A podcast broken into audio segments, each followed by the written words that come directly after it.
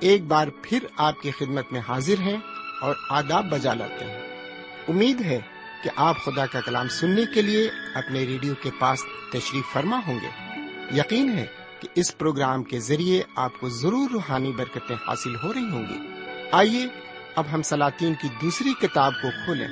اس کتاب کا موضوع ہے ایلیشا کے معجزے۔ تو لیجیے آپ کی خدمت میں پیش ہے اس کتاب کا مطالعہ خدا کے خادم کے ذریعے، لیکن ایک خوبصورت نغمے کے بعد۔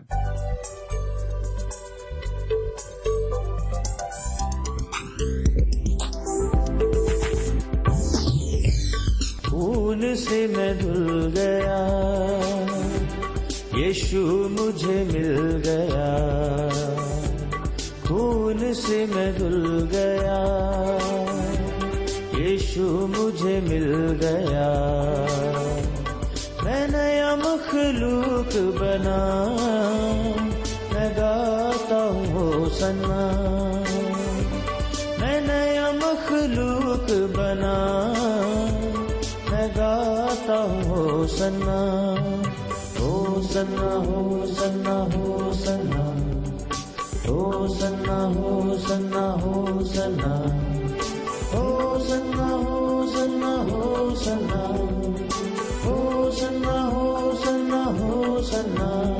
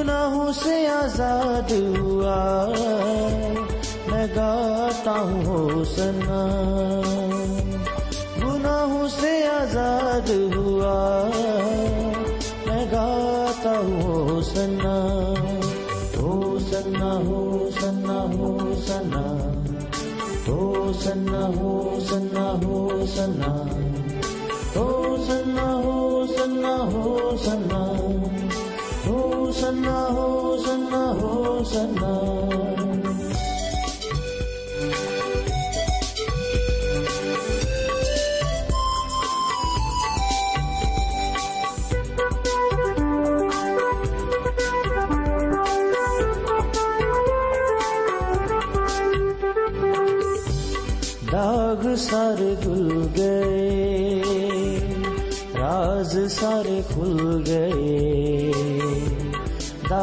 داغ سارے گئے، راز سارے کھل گئے۔ مسیحا تیرا پیار ملا، میں گاتا ہوں سنا۔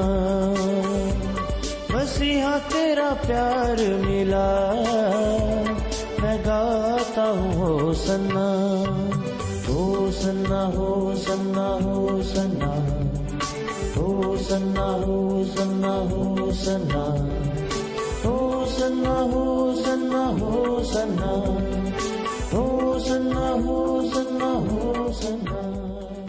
ایک بار پھر خدا کے کلام کو لے کر آپ کے درمیان حاضر ہوں۔ سلام قبول فرمائیے۔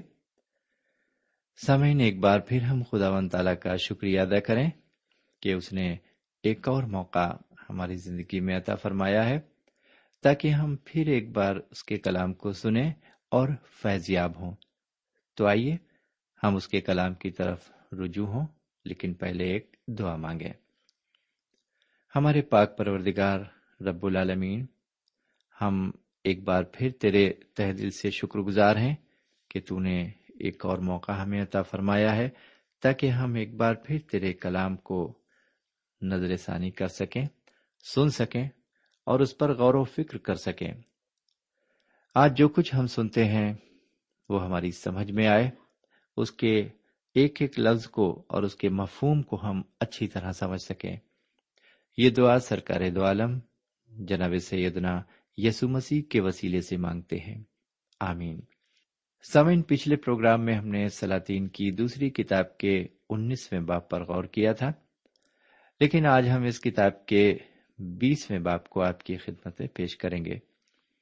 اس باپ میں کل اکیس آیت ہیں۔ اس کا عنوان ہے ہسقیہ کی بیماری اور اس کا بیماری سے شفا حاصل کرنا۔ میرا خیال ہے کہ یہ باب میرے اور آپ کے لیے بہت ہی دلچسپ ہوگا، کیونکہ کوئی بھی ایسا شخص نہیں ہوگا جو بیمار نہ پڑا اور جس کو بیماری سے شفا پانے کا تجربہ نہ ہوا ہو۔ سمن آپ اس بات کو بالکل نہ بھولیں کہ ہسقیہ ایک غیر معمولی بادشاہ تھا۔ حضرت داؤد کو چھوڑ کر یہودا کے شاہوں میں کوئی اس کا ثانی نہیں۔ اس نے وہی کام کیے جو خدا مند خدا کی نظر میں بھلے تھے، جیسا اس کے باپ داؤد نے کیا تھا۔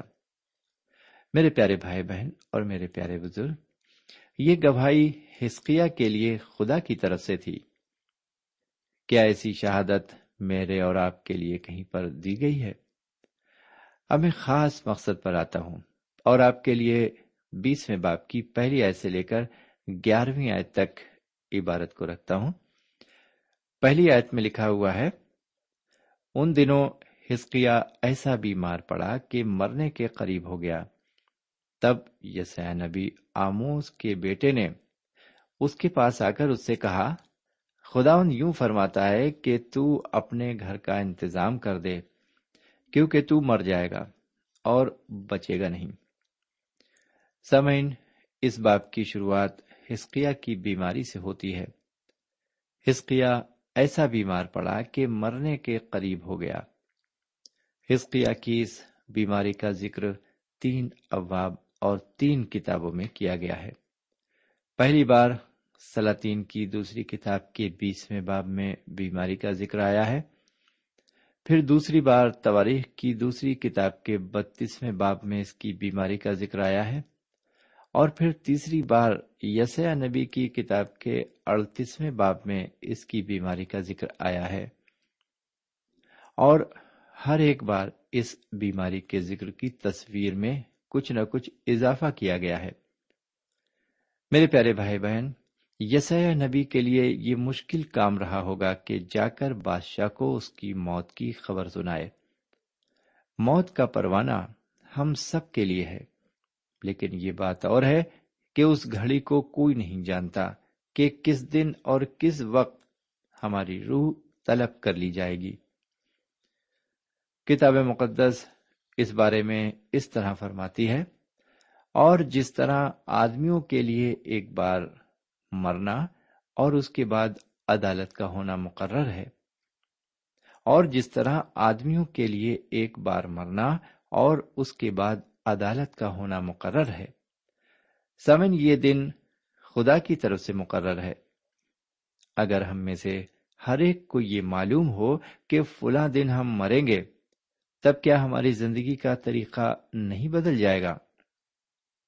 یہاں تک کہ بہت سے مسیح یہ کہتے پائے جاتے ہیں، موت ابھی بہت دور ہے۔ اس کی فکر کیا کرنا؟ میں ابھی اس کی پرواہ نہیں کرتا۔ میرے پیارے بھائی بہن، بھلے ہی ہم اس کی پرواہ نہ کریں، پھر بھی ہمیں زندگی اس طرح بسر کرنی چاہیے کہ موت ہماری زندگی میں یقینی ہے۔ کافی عرصے کی بات ہے کہ ایک خدا کے خادم کو یہ بتایا گیا کہ وہ کینسر کے موزی مرض کا شکار ہو گیا ہے اور اس کی زندگی کچھ ہی دن باقی ہے۔ اس خادم نے اپنے ایک دوست کو ایک خط لکھا۔ اس خط میں یہ لکھا گیا تھا کہ جب ایک مسیحی موت کی سچائی کا سامنا کرتا ہے، تو وہ مادی چیزوں کی قیمت کا اندازہ لگانا شروع کر دیتا ہے۔ تب اسے وہ چیزیں اتنی قیمتی نہیں دکھائی دیتی جتنی کہ ایک ہفتے قبل تھیں اسی چیز کو ذہن میں رکھتے ہوئے آئیے ہسکیا کی زندگی کے تجربے کو دیکھیں۔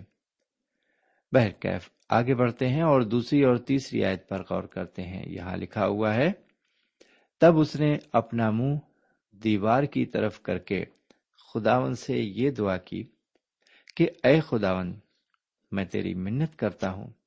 یاد فرما کہ میں تیرے حضور سچائی اور پورے دل سے چلتا رہا ہوں، اور جو تیری نظر میں بھلا ہے وہی کیا ہے۔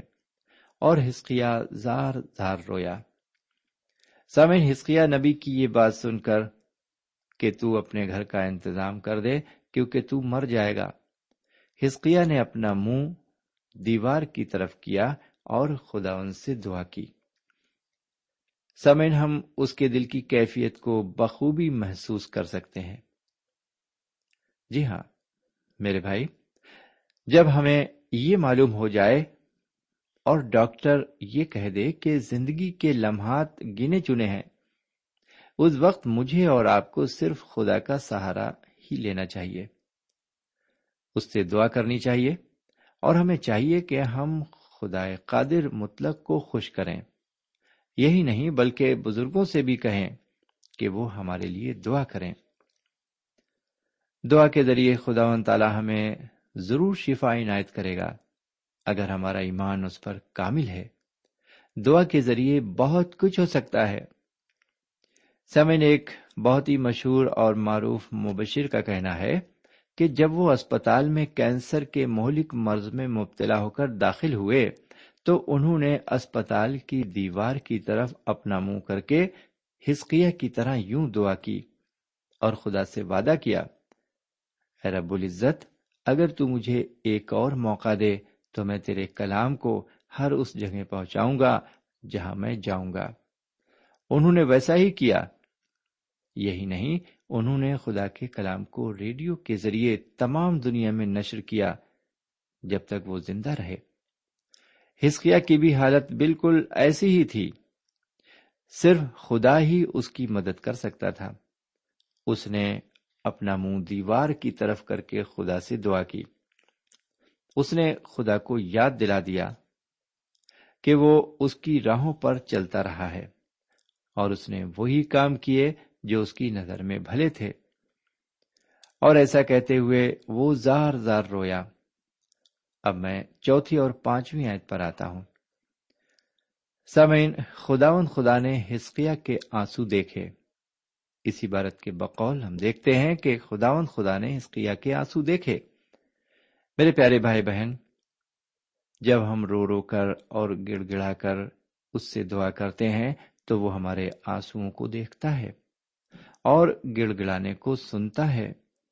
ہمارے آنسو اور ہماری گڑ گڑاہٹ اس کے دل کو موم کی طرح پگھلا دیتی ہے۔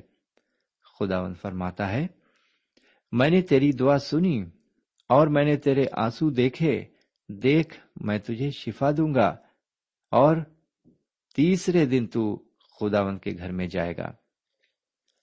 سمن چھٹی آیت میں یہ بات خدا کی طرف سے اعلان کی گئی کہ ہسکیا کی عمر پندرہ برس اور بڑھائی گئی ہے۔ دوسری بات یہ کہ وہ ہسکیا کو اور یروشلم شہر کو شاہ اسور کے ہاتھوں سے بچائے گا۔ ذرا چھٹی اور ساتویں آیت میں آ جائے ساتویں آیت میں ہم پڑھتے ہیں کہ یسا نبی نے انجیر کی ٹکیا لے کر پھوڑے پر باندھنے کو کہا اور اس نے ایسا ہی کیا۔ تب وہ اچھا ہو گیا، جیسا کہ آپ نے اس آیت کی عبارت میں سنا۔ میرے پیارے بھائی بہن خدا نے ہسکیا کو صحت یاب کرنے کے لیے قدرتی طریقہ اپنایا۔ وہ اور بھی نایاب طریقہ استعمال کرتا ہے۔ جناب یعقوب اپنے خط کے پانچویں باپ کی چودہویں آیت میں ایک اور طریقہ بتاتے ہیں۔ وہ کہتے ہیں، اگر تم میں سے کوئی بیمار ہو تو کلیسیا کے بزرگوں کو بلائے اور وہ خداون کے نام سے اس کو تیل مل کر اس کے لیے دعا کریں۔ سمن اس عبارت میں تیل مل کر دعا کرنے کی بات کہی گئی ہے۔ یہاں میں آپ کو بتانا چاہوں گا، کسی ایک شخص کو دو طرح سے تیل مل کر مسا کیا جا سکتا ہے۔ ایک رسمی طریقہ ہے، لیکن دوسرا طریقہ طبی ہے۔ بہت سے لوگوں نے اس طریقے کو نظر انداز کر دیا ہے۔ لیکن یہاں پر جناب یعقوب نے رسمی طور پر تیل ملنے اور دعا کرنے کی بات نہیں کہی ہے۔ بلکہ ان کا مطلب طبی طریقے سے ہے۔ جناب یعقوب کے کہنے کا مقصد ہے کہ ہمیں عملی ہونا چاہیے۔ ہمیں ڈاکٹر کے بلانے کے ساتھ ساتھ کلیسیا کے بزرگ کو بھی دعا کرنے کے لیے بلانا چاہیے۔ خدا نے ہسکیا کے پھوڑے پر انجیر کی ٹکیا رکھوائی اور اس کی عمر پندرہ سال بڑھا دی۔ میرے بھائی بہن اکثر لوگوں کو میں نے یہ کہتے سنا ہے کہ ہم کچھ بھی کر ڈالیں، خدا نے جتنی عمر لکھ دی ہے، ہم اتنا ہی جیئیں گے۔ لیکن یہاں پر ہم نے اس سچائی کو دیکھ لیا ہے کہ خداوند رب العزت ہماری عمر گھٹا بھی سکتا ہے اور بڑھا بھی سکتا ہے۔ کئی مومنوں کو میں نے عمر کی درازی کے لیے دعا مانگتے دیکھا ہے۔ وہ کیوں دعا مانگتے ہیں عمر کی درازی کی؟ کیونکہ وہ ایمان رکھتے ہیں کہ اگر خدا چاہے تو انسان عمر دراز ہو سکتا ہے۔ اس کے برعکس یہ کہنا کہ خدا نے جتنی لکھ دی ہے، اس سے ایک پل بھی ادھر ادھر نہیں ہو سکتا۔ غلط ہے۔ میرے بھائی، میری زندگی میں دو موقع بڑے خطرناک آئے۔ ایک بار میری بیٹی موت کے منہ میں پہنچ گئی تھی اور دوسری بار میری بیوی قریب قریب موت کی آغوش میں پہنچ چکی تھی۔ لیکن ان دونوں کے لیے میں نے بڑے ایمان کے ساتھ دعا کی اور خدا نے میری دعا سن کر انہیں زندگی بخشی اور آج بھی وہ دونوں صحیح سلامت ہیں۔ میرے بھائی خدا و تعالی عمر کو بڑھا سکتا ہے۔ میرے بھائی، جب ہسکیا نے یہ سنا کہ وہ مر جائے گا، تو وہ دیوار کی طرف منہ کر کے پھوٹ پھوٹ کر رونے لگا۔ وہ آنسو بہا بہا کر اپنی زندگی کے لیے دعا کرنے لگا۔ میرے بھائی، اپنی زندگی کے لیے دعا مانگنا کوئی بری بات نہیں ہے۔ اس کا مطلب یہ نہیں ہے کہ ہم موت سے کتراتے ہیں اور ہم مرنا نہیں چاہتے۔ میرے بھائی، موت تو برحق ہے، اس سے کوئی بھی نہیں بچ سکتا۔ لیکن ہمیں اسے اپنے آپ گلے بھی نہیں لگا لینا چاہیے۔ زندگی خدا کا دیا ہوا ایک خوبصورت تحفہ ہے۔ ہم کو اسے آسانی سے نہیں کھو دینا چاہیے۔ جو لوگ اپنی زندگی کی قدر نہیں کرتے، وہ خدا کے اس تحفے کے ساتھ بس سلوکی کرتے ہیں اور اس بات کو ظاہر کرتے ہیں کہ انہوں نے اس تحفے کو قبول نہیں کیا ہے۔ موت کا ڈر اور زندگی کی رغبت یہ انسان کی فطرت ہے۔ خدا ان باتوں کا برا نہیں مانتا۔ بہرکیف ہسکیا نے جب اپنی موت کی بات سنی تو گھبرا گیا اور رو رو کر زندگی کے لیے دعا کرنے لگا اور خدا کو اس کا یہ انداز پسند آیا۔ میرے پیارے بھائی بہن اور میرے پیارے بزرگ، اس معاملے میں میں بھی بالکل ہسکیا کی طرح ہوں۔ میں بھی اپنے جسمانی دکھ درد سے گھبرا جاتا ہوں اور سوچنے لگتا ہوں کہ کہیں اس بیماری یا اس تکلیف کا تعلق میری موت سے تو نہیں ہے۔ میرے بھائی، آپ یقین جانے مجھے موت سے بہت ڈر لگتا ہے اور یہ ڈر مجھے برائیوں سے دور رکھنے کے ساتھ ساتھ خدا کے بھی بہت قریب رکھتا ہے۔ اس لیے میں سوچتا ہوں کہ یہ موت کا ڈر میرے لیے فائدے مند بھی ہے۔ اور یہی وجہ ہے کہ میں ہسکیا کی طرح اپنی صحت اور عمر کی درازی کے لیے دعا کرتا رہتا ہوں۔ میرے بھائی، آپ بھی اپنی زندگی کی درازی کے لیے کھل کر خدا سے دعا کیجیے لیکن ساتھ ہی ساتھ یہ بھی دعا کیجیے کہ وہ آپ کو عمر کی درازی کے ساتھ ساتھ نیک عمل کی بھی توفیق عطا فرمائے۔ سمجھ، جیسا کہ بعض لوگ کہتے ہیں کہ خدا نے دنیا میں جتنے بھی دن آب و دانا لکھ دیا ہے اتنے دن تو دنیا میں رہیں گے ہی۔ لیکن نہیں، اگر ہم دعا کریں تو خدا من تعالی ہماری عمر کی میاد اور ہمارا آب و دانا بڑھا بھی سکتا ہے۔ ہسکیا نے جب رو رو کر اپنی زندگی کے لیے دعا کی تو خدا نے اس کی زندگی میں پندرہ سال کا اور اضافہ کر دیا۔ ذرا سنیے کہ پانچویں آیت میں خدا و تعالی حضرت یسیا نبی کے ذریعے کیا پیغام بھیجتا ہے۔ لکھا ہے، میں نے تیری دعا سنی۔ اور میں نے تیرے آنسو دیکھے، دیکھ میں تجھے شفا دوں گا، اور تیسرے دن تو خدا ان کے گھر میں جائے گا، اور میں تیری عمر پندرہ برس اور بڑھا دوں گا۔ پھر آگے ساتویں آیت میں ہم پڑھتے ہیں کہ وہ انجیر کی ایک ٹکیا بنا کر پھوڑے پر رکھتا ہے اور پھوڑا اچھا ہو جاتا ہے۔ لیکن پھر بھی ہسکیا اپنی شفا سے متعلق ایک نشان دیکھنا چاہتا ہے۔ آئیے ذرا سنیں کہ وہ یسیا نبی سے کیا عرض کرتا ہے۔ سلاطین کی کتاب کے بیسویں باپ کی آٹھویں آیت کو سنیے، لکھا ہے، اور ہسکیا نے یسیا نبی سے پوچھا، اس کا کیا نشان ہوگا کہ خداون مجھے صحت بخشے گا اور میں تیسرے دن خداون کے گھر میں جاؤں گا؟ میرے بھائی ہسکیا ایک نشان طلب کرتا ہے۔ اور ہم دیکھیں گے کہ اسے ایک نشان اس کی مرضی کے مطابق دیا گیا۔ اور جیسا اس نے چاہا ویسا ہی ہوا، جیسے کہ نوی آیت سے لے کر گیارہویں آیت میں پایا جاتا ہے۔ سمین ایسا ہمیشہ نہیں ہوتا کہ خدا کسی کی عمر میں اضافہ کرے۔ اگر آپ ابتدائی کلیسیا میں دیکھیں تو حضرت یعقوب شہید ہوئے۔ ہیرودیس بادشاہ کی تلوار نے ان کی جان لی۔ برعکس اس کے جناب پترس رسول قید خانے سے چھڑائے گئے۔ میں اس موضوع پر کچھ نہیں کہہ سکتا کہ کیوں ایک شخص کو بچایا گیا اور دوسرا شہید ہوا، یہ خدا کی مرضی ہے، یہ اس کے بھید ہیں۔ خدا عمر کو بڑھا بھی سکتا ہے اور گھٹا بھی سکتا ہے۔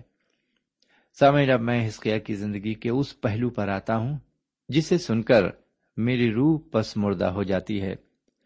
ہسکیا کی صحت یابی کی خبر سن کر شاہ مصر نے اس کے پاس نامہ اور تحائف بھیجے۔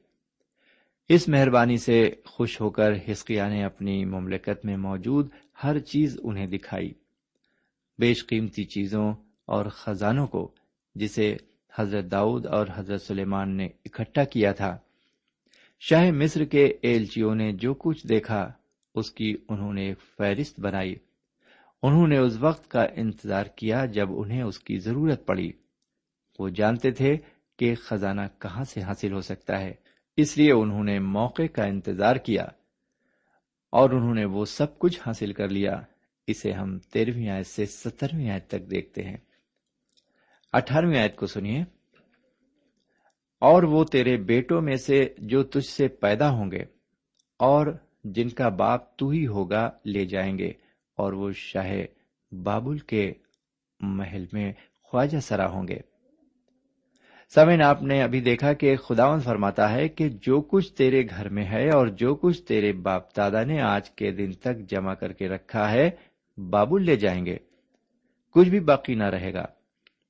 اس عبارت میں خداون ہسکیا کی نسل کے بارے میں فرماتا ہے کہ ان کا کیا حشر ہوگا۔ وہ شاہی محل میں خواجہ سرا ہوں گے۔ ان باتوں کو سن کر ہسکیا پر کیا اثر ہوا؟ آئیے انیسویں آیت کو دیکھیں۔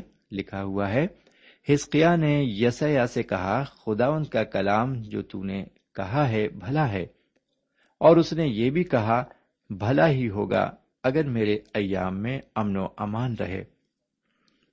سمین یہاں میں ایک سوال آپ سے کرنا چاہتا ہوں۔ آپ نے ہسکیا کا کلام سنا، کیا آپ اس کے کلام کو پسند کرتے ہیں؟ یہاں ہسکیا اپنے گناہ کا اقرار نہیں کرتا۔ برعکس، اس کے وہ چاہتا ہے کہ اس کے ایام میں امن و امان رہے۔ اس کے بیٹوں کا کیا حشر ہوگا؟ اسے کوئی فکر نہیں۔ اب میں اس بات کی آخری دو آیت کو آپ کی خدمت میں پیش کرتا ہوں۔ بیسویں اور اکیسویں آیت کو یہاں لکھا ہوا ہے۔ اور ہسکیا کے باقی کام اور اس کی ساری قوت، اور کیوں کر اس نے تالاب اور نالی بنا کر شہر میں پانی پہنچایا؟ سو کیا وہ شاہان یہودا کی تواریخ کی کتاب میں قلم بند نہیں؟ اور ہسکیا اپنے باپ دادا کے ساتھ سو گیا اور اس کا بیٹا منس سے اس کی جگہ بادشاہ ہوا۔ سامعین، آپ نے اس عبارت کو سنا۔ اس میں کوئی شک نہیں کہ وہ بہت ہی اچھا نیک اور خدا کے حکموں پر چلنے والا انسان تھا۔ اس نے رفایام کے بہت سے کام کیے۔ خدا نے اس کی عمر میں اضافہ کیا۔ اور پندرہ برس اور بڑھا دیے۔ میری رائے میں اگر ہسکیا اس وقت مر جاتا جب وہ بیمار پڑا تھا اور یسیا نے کہا تھا کہ تو اپنے گھر کا بندوبست کر لے کیونکہ تو مر جائے گا، تو اس کے لیے بہت اچھا ہوتا۔ ہسکیا کی صحت یاب ہو جانے کے بعد اور ان پندرہ سالوں کے دوران اس نے بے وقوفی کے کام کیے۔ اس نے بابل کے لوگوں کو اپنی دولت دکھا کر ایک بے وقوفی کا کام کیا، جس کی وجہ سے یہودا پر بڑی مصیبت آئی۔ اس کے ایک لڑکا پیدا ہوا جس کا نام منسی تھا۔ یہ بہت ہی بد کردار تھا۔ اس نے گھمنڈ سے سلطنت کی اور وہ سارے کام کیے جو خداون خدا کی نظر میں برے تھے۔ یہودا کے بادشاہوں میں یہ سب سے برا بادشاہ ہوا۔ اس کا دل گھمنڈ سے بھرا ہوا تھا۔ تواریخ کی دوسری کتاب اس کا تیسواں باب اور اس کی پچیسویں آیت ہمیں بتاتی ہے۔ لکھا ہوا ہے، لیکن ہسقیا نے اس احسان کے لائق جو اس پر کیا گیا، عمل نہ کیا، کیونکہ اس کے دل میں گھمنڈ سما گیا، اس لیے اس پر اور یہودا اور یروشلم پر غزب بھڑکا۔ سمے اب آپ سمجھ گئے ہوں گے کہ ہسکیا کا پہلے ہی مر جانا بہتر ہوتا۔ اگر خدا کے مقرر کیے ہوئے وقت پر اس کی موت ہو جاتی تو وہ خدا کے خلاف گناہ کرنے سے بچ جاتا۔ سمن ہمیں بھی بہت محتاط رہنا چاہیے۔ ہمیں خدا کے احسان کے لائق عمل کرنا چاہیے۔ ورنہ پریشانیاں ہمارے استقبال کے لیے کھڑی ہیں۔